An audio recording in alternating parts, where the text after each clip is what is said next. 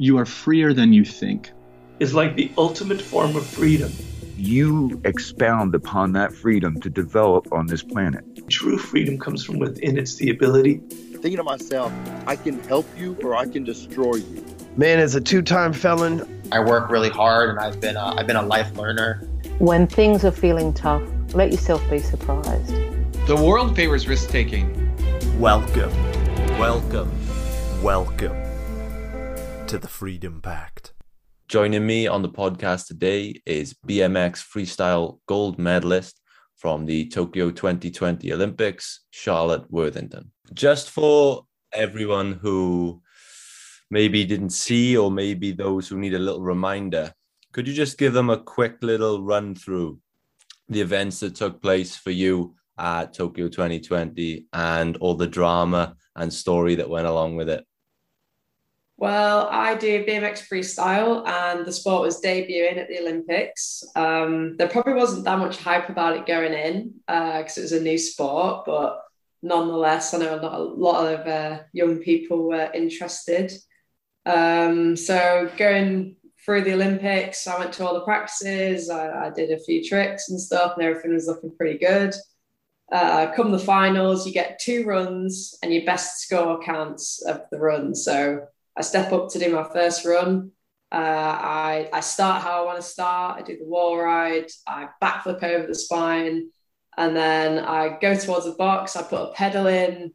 Um, and my heart's probably racing a little bit. And I've kind of rushed everything. And I pulled to do a 360 backflip, uh, which is the first time that that trick's ever been done in competition. I was first girl that week to, to do it to wood um, in BMX, and I, I pulled it. And uh, coming down to the floor, I caught my back wheel a little hard, and I got booked kind of off the bike. I slipped off the pedals. I hit the floor. I got really bad whiplash. um, and I ended up with a score of 36 uh, out of 199. Um, yeah, so then I had half an hour to wait I watched everyone else. Well, everyone else went before me. They all did their runs. The top score was from Team USA's Hannah Roberts, which was a 94, 96 something. Um, and I had to go step up again. So I went back to the same spot, looked up for my second run, looked at the scoreboard, saw the top scoring run was like a 96. And I thought, oh God, that's pretty high. Oh well, I'm just gonna have to go do do what I do and hope for the best. Uh, so I did the same thing, started again, uh, except this time I landed the 360 backflip. Uh, and after that, I just kind of zoned out, did the rest of my run, uh, was in awe of rolling away at the end. And um, we waited for the scores, next to my coach, Jamie. Uh, and the scores came in and they were a 97. Uh, so we were in the lead at that point. Massive celebrations the contest wasn't over. We had to wait and see if anyone else could top it. Um, and we waited. We watched the the second place rider uh, drop in. She slipped her foot on the pedal and called it, and we won gold at the Olympics. so, having fell on that first run, so at that moment, then you said you had 30 minutes wait. What are the thoughts going on in your head? Is there any negative self talk? Is there any doubt? Is there any anxiety? What's going on? Oh, well, I've I've kind of been practicing being in that kind of situation, not specifically, but being under pressure and knowing that you have to perform the next go. And uh, I think through practice, I found myself in a really good mental place. Um, that there's still the negative thoughts that creep in, uh, but what I was trying to focus on was uh, what I could do. Um, I wasn't thinking, how am I going to get gold? How, how am I going to win? How am I going to get a better score. I was just thinking, I'm so committed to doing that run, regardless if I fall or not. Like, because I was at that point, you're prepared to walk away with nothing because the Olympics is just another contest and that could happen. Mm. Um, but you do have the negative thoughts, as I say, and and those thoughts are like, is this the right time? Is it the time to do that trick? is it going to pay off? Is it going to be the same old narrative of Hannah Roberts winning and you getting like podium and not beating her, like you, you do start asking a lot of questions. And uh, yeah, I think if you, you, you can get carried away with them and when you focus on them, um, yeah, it'll, it'll take you out. So I think I just actively have been practicing um, putting my focus on other things, really positives. So, building up to that in that half hour wait, was there any point in which you were debating whether taking that trick out that you failed on the first time, or was it always the plan to to keep that in and go for it and just risk it all? I, I honestly never debated it. I think I've I've been in the situation uh, previously at contests and I have debated it, and I've thought, should I take that trick out? And then I've left it in, and then I've crashed on the same trick and come dead last. Um, so it is through experience that it kind of gave me the the confidence to think like that as well. Um, because when I first started competing, I did used to think given the, the finals was what best run count, I used to think I'll do a safety run that's a good score, get a score on the board, so you're going to get something decent, and then take the risk. Um, but then through practice of of trying to do the best run that you can over and over, um, that's what allowed me to do it really. So when you first got to Tokyo, when all the build up to your event, what were those days like beforehand? What were the nerves like? And are you someone that practices uh, visualization at all? Were you sort of imagining just playing it out in front of you before you even started? What were those first few days like before the event? Uh, massively. Um, I think I've been visualizing it months before though. Um, and the build up to this event was really, really intense and quite difficult because I actually dislocated my shoulder six weeks before we flew. Um, so I had like two weeks uh, recovery to get back to some kind of function in it. And then the four weeks after that, it wasn't physical, like you can physically do the tricks, but um, it was literally mental and it was to the wire of getting over the fears of having just took a serious injury to, to do the tricks again. So in the weeks uh, previous to the Olympics, it was super intense um, there was many tears. There was a lot of really lows, probably like the lowest you've ever I've ever felt um, going into the games because you have such high hopes and these really big plans. And at that point, even my coach said, like a week out, I wasn't sure you were even going to be able to do that run. Um, but the whole time, because we had the run planned, I was visualizing it the whole time. Um, probably every night before I went to bed, it just creeps into your mind. Sometimes I had to try and not visualize it because you end up laying awake and, and thinking about it. Um, but no, I'd always try and visualize it in a positive way. And if ever I thought visualized falling on something, I'd, I'd stop myself and think, no, visualize what it's like to land it. Um, because, you know, it's scary. You can think about the worst happening. Um, so I definitely made an active choice to do that. And that was from advice from uh, a lot of the team behind me at British Cycling, um, we've worked on techniques like that. So in the coming days before the event, I knew the run off by heart massively. Yeah, I, I love that. So you mentioned that it's a relative, well, it's a new sport to the Olympics. So this it wouldn't be something you were dreaming of your entire life to to compete in the Olympics in this sport because it obviously wasn't a sport before now. So when did you first learn that the Olympics was a possibility for you, and when did you first learn that you were going to the Olympics? Well, I started BMXing pretty late anyway, and it was just as a hobby. It was before I knew anything about the Olympics, mm. putting BMX in. Um, I started when I was 19, and I'm now 25. Um, but before that, I'd had loads of experience like riding scooters um, and, and, skateboarding, which is all very similar. It made BMX pretty easy to pick up. Um, and I'd probably rode for a year um, through like 2017, uh, and then I started to get like speaking to people, and opportunities started to come my way, uh, and we did the first uh, trials in the USA for the selection um, at the start of 2018. So it was then that uh, the Olympic journey began, and at the time that was for 2020 uh, because it was pre-COVID. So as how long has BMX been a a sort of fully funded career option for for people? Is it is it always been that way over the times where it was difficult, little opportunity because obviously it, it wasn't an Olympic sport? What was it? What was the scene like when you first got into it then? Well, it's a very new sport in itself. Um, it's probably been popular and going since the 70s, 80s. Um, and when I got into it, for me in my position at the time, just a girl that enjoyed riding a bike and was like a little bit good at it. Mm. Um, yeah, there was absolutely no opportunity for me to quit my job and do BMX full time. Um, there were people that had done it and had successfully done it, but it was it's a small handful. So that there's names in the UK like Alex Coleborn, Ben Wallace, um, ma- many pros really have have managed to do it, but it's through years and years of little opportunities um, within sponsorships. Um, BMX and bike companies don't have a lot of money themselves, so that's not really an option of where you're going to get most of your money. Uh, so a lot of the pros that did it before me, um, and my coach Jamie Bestwick is a fantastic example of someone who kind of he didn't get paid for BMX until he was 27, 28. Um, and that's really like late on, and he only started making money through going to competitions in the USA. Um, and at the time, that was like the 90s, early 2000s. The money was crazy. The, the prize money for Tour was like 75 grand Oh. something stupid like that. Yeah. So there was like a lot more opportunities in the USA if you were kind of good.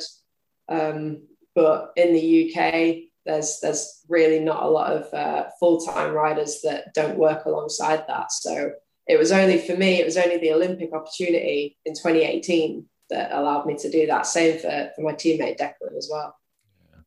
So going forward now, where does these what's the situation with funding going forward now? I think there was some news come out this week. Was there about funding in, in BMX? Yeah, so funding towards BMX, uh, I think British Cycling, I think it was a million pounds they've put towards um, progressing the sport, and that's that's not just straight into facilities. It's more like to create a, an Olympic pathway. Mm-hmm. Um, so I'm sure some of it will go to facilities, which is definitely needed, and I'm sure the government will also uh, put towards that, but they're putting towards creating competitions in the UK, um, which, as I said, there was way more in the, the USA.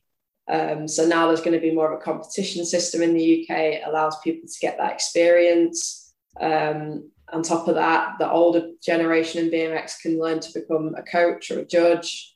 Uh, and they're going to work with communities to encourage more females to, to give it a go too. So that was their funding towards BMX as a sport. And the funding that we get that allows us to quit our job essentially is from the National Lottery. Uh, they pay our like APA athlete funding, our wage. So how does it feel to you now knowing that that funding will exist for younger kids first getting into the sport that maybe wasn't there when you got in. Um, and is there as a result of you know people like you and your friends sort of paving the way in the sport. How does that make you feel to to know that that money is now going to be there for for those getting into the sport? Um, i'm so proud to to even be associated with some a stepping stone that has helped towards that uh, because people would say to us throughout this whole experience me me and Declan that you're paving the way and you're going to create more opportunities and you kind of think well that'll happen if it all goes to plan and it all goes well and we get some good results. Because if not, then it doesn't look very good. Mm. Um, so it's been a bit of a fairy tale, really, to to have done that and had such an impact um, that it's just going to create the opportunities for other people. Um, yeah, I'm I'm so happy to have. I just, just I just think having the opportunity there is going to encourage more people to take the opportunity, take the risk, um, and take a chance on themselves really and be inspired to, to go for it. So I feel really proud to be a part of that and hopefully it changes someone's life down the line for the better like it changed mine. Amazing. So now at this present, when you put that gold medal around your neck, what does that mean? What does that does that symbolize all the hard work, all the sacrifice? What does it represent to you? Yeah, massively. I think it just represents the hard work and the blind faith really paying off. Um, because, yeah, I worked so hard in the years building up to it. I had so many failures, so many. Um, as I said, I've come dead last in contests before by taking risks. Uh, mainly, my biggest struggles were mental struggles, and it was more like confidence and. Uh, being able to, to stick out a trick and have a plan to go through a contest and then be able to perform in finals at the end. I do really well in qualifying and then come finals, I can't flap it and not have a great plan. Um, so to have gone through so many failures and hardships and all the tears um, and the help around me as well that's helped me get through that, like massive like respects go to my coach Jamie, um, the team at British Cycling, friends and family. Like again, I wouldn't have been able to do it without them. Um, so to put it around my neck, just to go through all the hardship with people around you, um, and as I say, the blind faith of thinking I have no idea if it really is going to work and if I really can do it, but I've just got to prepare for the worst and hope for the best.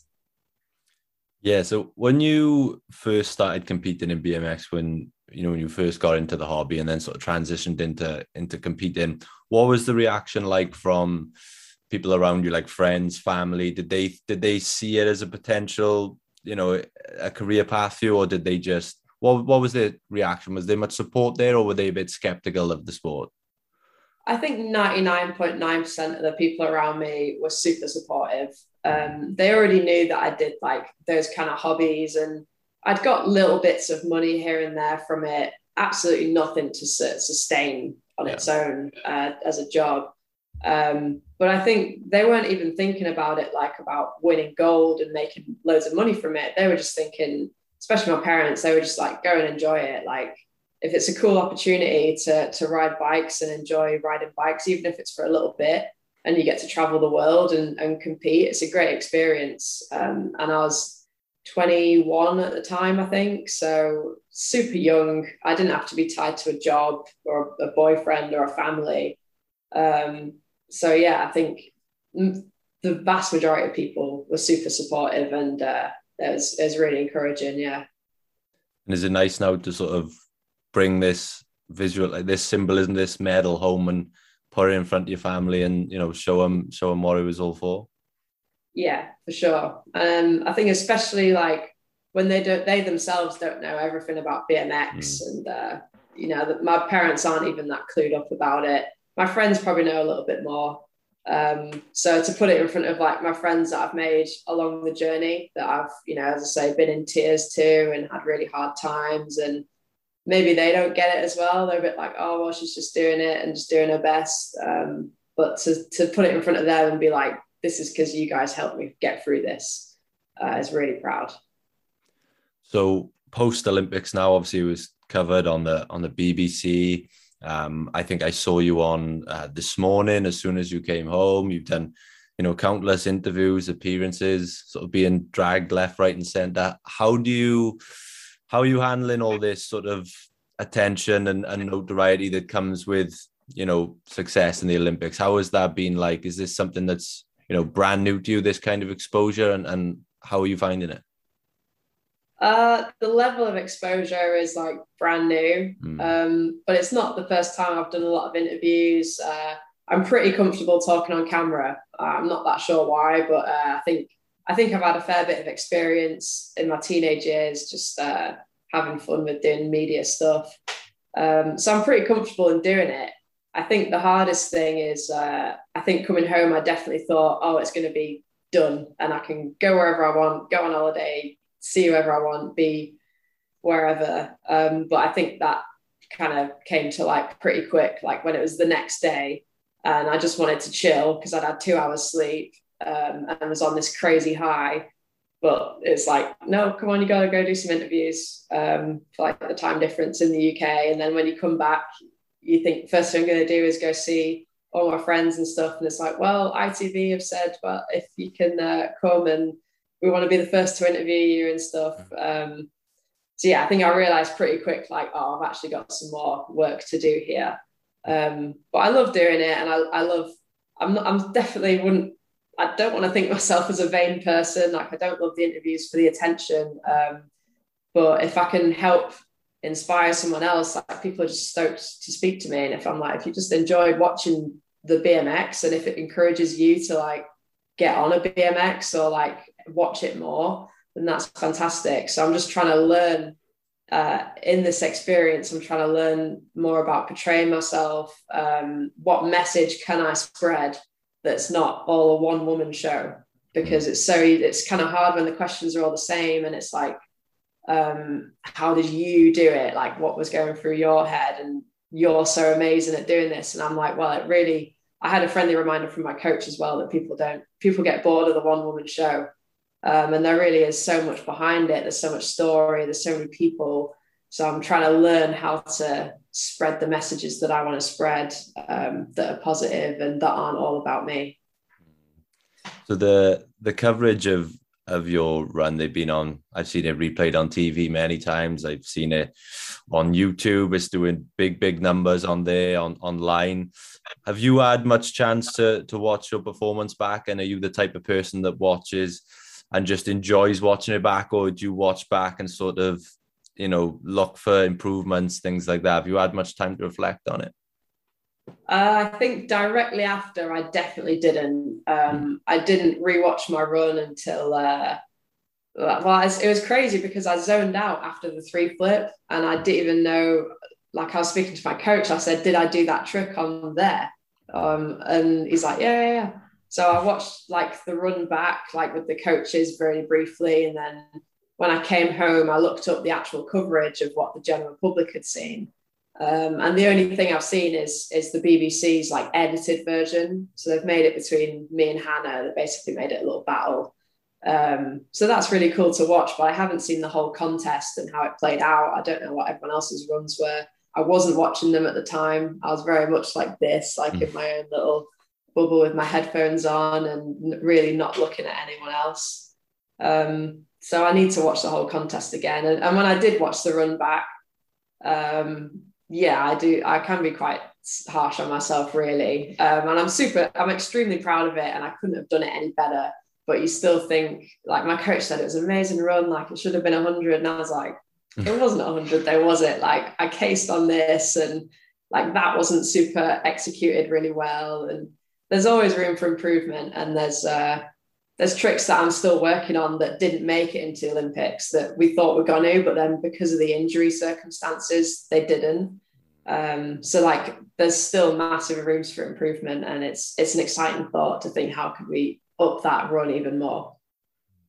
So you are Olympic champion. Now what motivates you next? How do you keep the the passion? How do you keep the drive alive?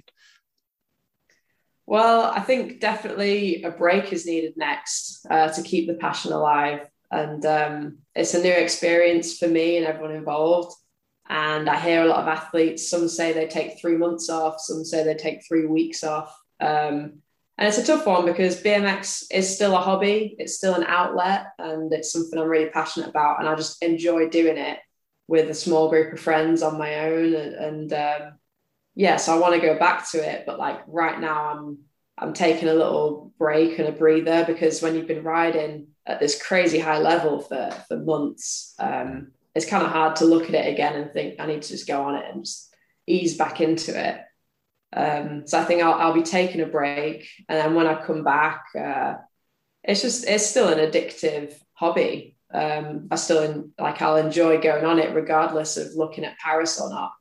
Um, but I will be looking at Paris. It's something I want to do again. So there's only so much time I can have off, and then I'll need to get back on the good diet and back in the gym and back in that kind of really calm, cool, mental um, like way of thinking. Yeah, we've seen quite a, a few athletes post Olympics come out and talk about the break. Um, you know, guys like Adam Peaty. We saw that Simone Biles all taking breaks for their mental health. You do you see that as something that's important to you as well, just to just to look after your mental health and maybe take that pressure off, take that expectation off, just for those, like you said, two three months maybe.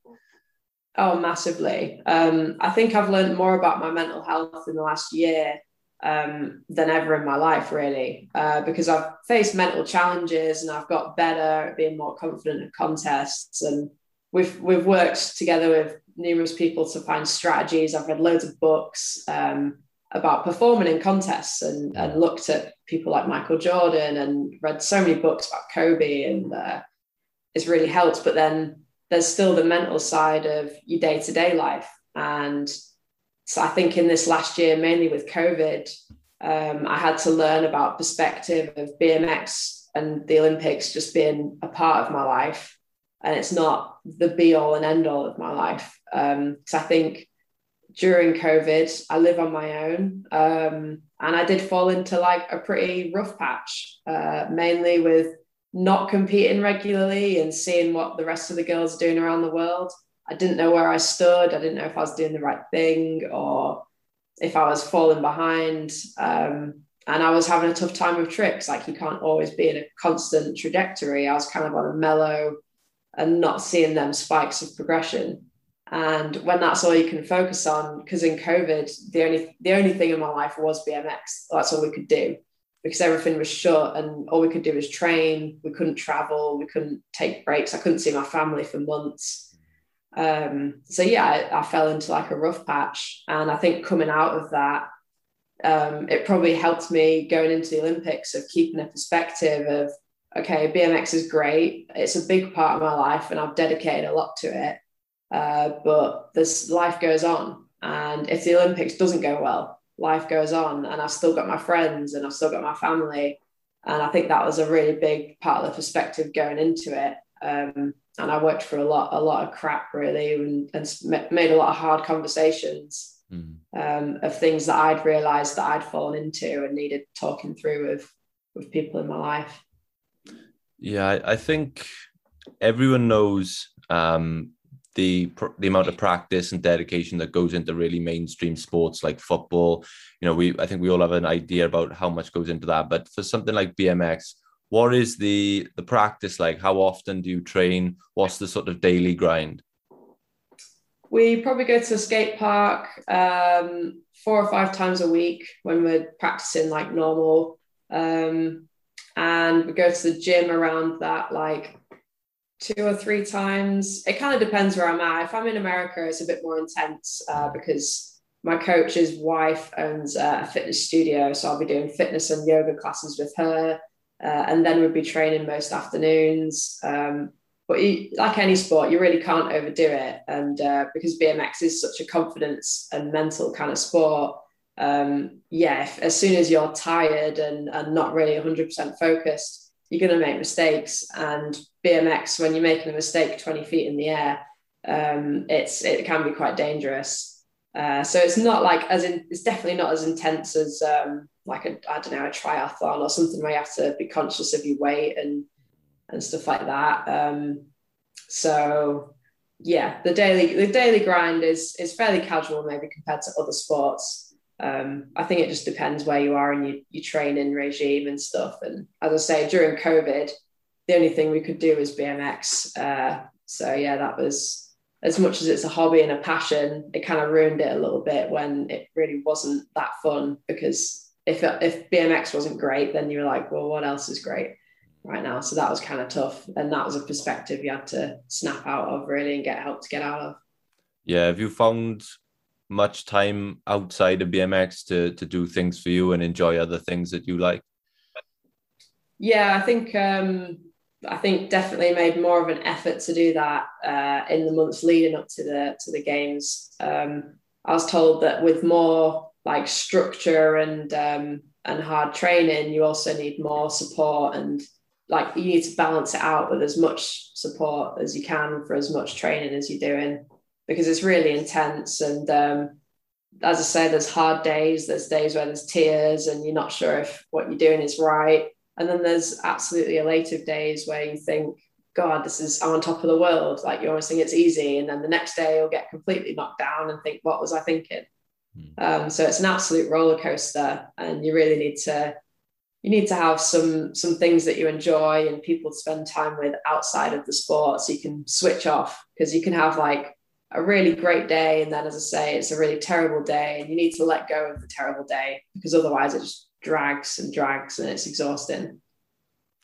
You mentioned that you had um, hobbies in in sports before uh, bmx similar deer in sports. What do you think attracted you that attracted you to these deer in sports in the first place um, my brother always did a little bit of skateboarding. I always thought it was pretty cool when I was growing up. I was never super like typically girly or anything. Um, I wasn't so interested in like gymnastics or ballet. I did a bit of trampolining, but again, that's like kind of doing flips in the air and, and going really high. Um, and I just loved all sports in general. I'm not massively sure why, but I think any adrenaline sport I thought was just really cool. I thought the trick side of it was like cool and it was something that I just enjoyed doing. And uh, what better sport to do it in than, than have tricks 20 feet in the air on, on a BMX. Do you think it's good for people to expose themselves, not maybe to not the extent that you do, but do you think it's a good idea to expose yourself to a little bit of fear, a little bit of discomfort in life rather than, you know, living in that comfort zone? Entirely. Um, I think I've heard the phrase seek discomfort and uh, I'd completely agree with it. And the thing is, comfort is different for absolutely everyone. Uh, comf- like being uncomfortable doesn't have to be throwing yourself at a trick on a on a bike. It could be just changing your mind and making a really tough decision one day. It could be eating a piece of broccoli if you're struggling with with weight. It could it could be anything. And uh, like I've heard, greatness really is like lots of really tiny things done greatly, but over and over and over. It's not taking these massive steps. Uh, and I didn't take any massive steps. It really was the really mundane, tiny steps towards a little bit of a better diet and then a little bit of extra fitness and a little bit more discipline that over time really inches make miles and they just build up and that's the sort of thing that that will change your life is is pushing yourself to do something uncomfortable even if it's just the smallest thing, it doesn't have to be jumping off a cliff. So, what does this sport do for you on a personal level? What do you get out of it when you go for a day in the skate park? What do you get out of it on that personal level? I just enjoy it, and it's just always a, a reset for me. Mm. I think um, before it's a it's a tough one when it really is your hobby and it really is an outlet, and then all of a sudden, like you kind of have to do it, and you don't. You have to do it if you want to go to the Olympics, you know, if you want to be disciplined.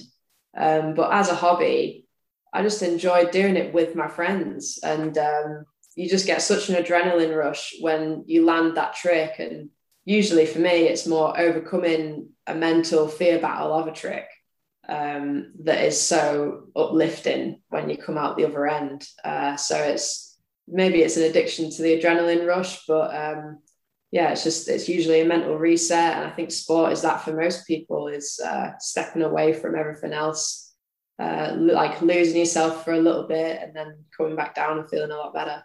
Mm. I heard you say before in an interview that this is a very male dominated sport, maybe 80, 90% male. So, did you face any challenges or anxieties being a female in such a male dominated environment? I think when I started, I was pretty oblivious to it. And I think I just did what I loved doing and I didn't really care about who was watching.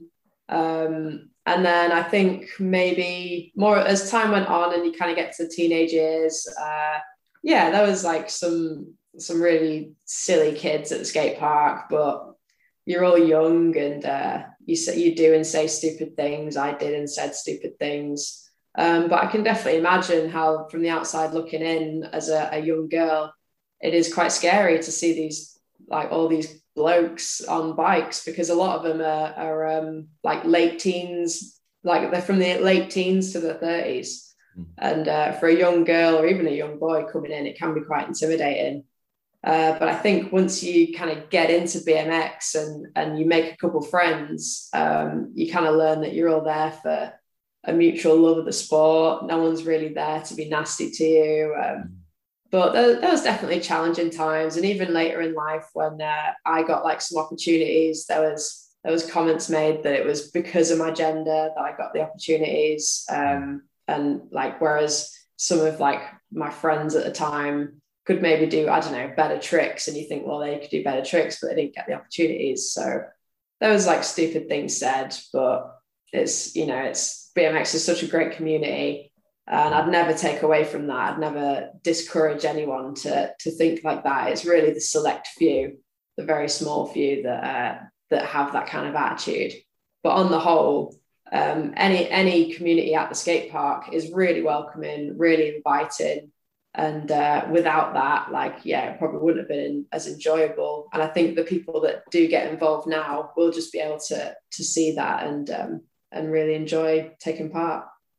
Yeah, would it mean a lot to you now over this next, you know, one, two, three years to start seeing more younger girls coming into the sport? Um, you know, and, and like you said, there's an environment now where they might feel a bit more comfortable to come in now the sport is in the mainstream. And do you see that happening? Do you see more girls coming into the sport now, do you think?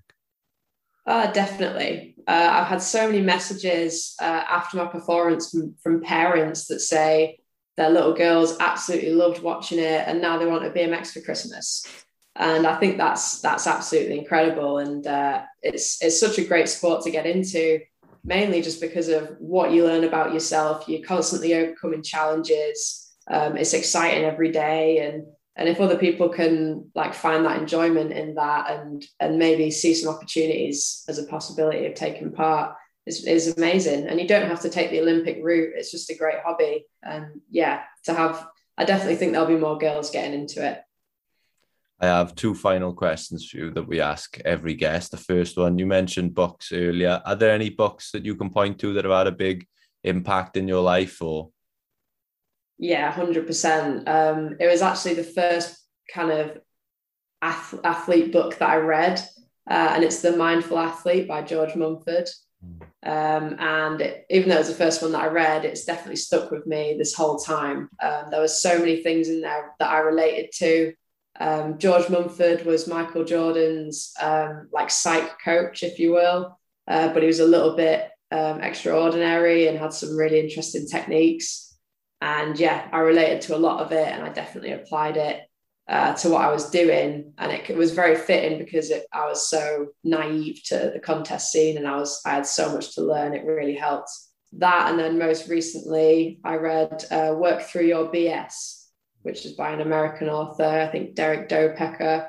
Um, and yeah, he that was uh, really awesome. I think that when you're a bit further along in in kind of working on yourself, that's a great one to read because um, you can learn to catch yourself out when you're BSing yourself, and um, if you yeah you can hear the the other voices sometimes that maybe say, "Oh, you're too tired, don't do it. You shouldn't do that. You should just chill," and then you just kind of learn to hear the different things that go on in your head. So those are the two books that I absolutely swear by.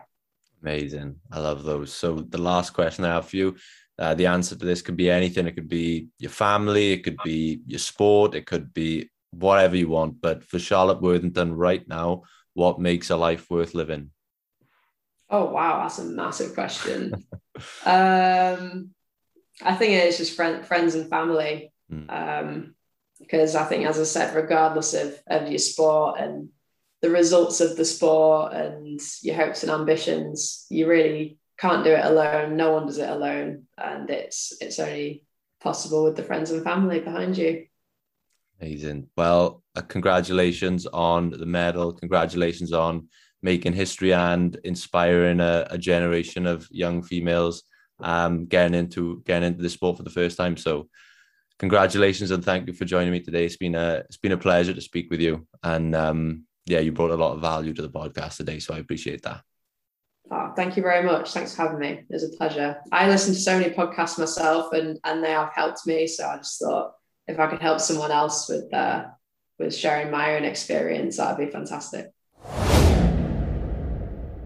Well, thank you so much for joining me again on the Freedom Pact podcast. I really hope you enjoyed this conversation. I hope you'll join us again on Friday until then, please come and check us out on YouTube, where all these podcasts are uploaded in video format, as well as our best bits. Subscribing to our channel on YouTube is the best way that you can help support the show, so we'd really appreciate that. So that is youtube.com forward slash freedom pact. I hope to see you there. Thank you so much for listening.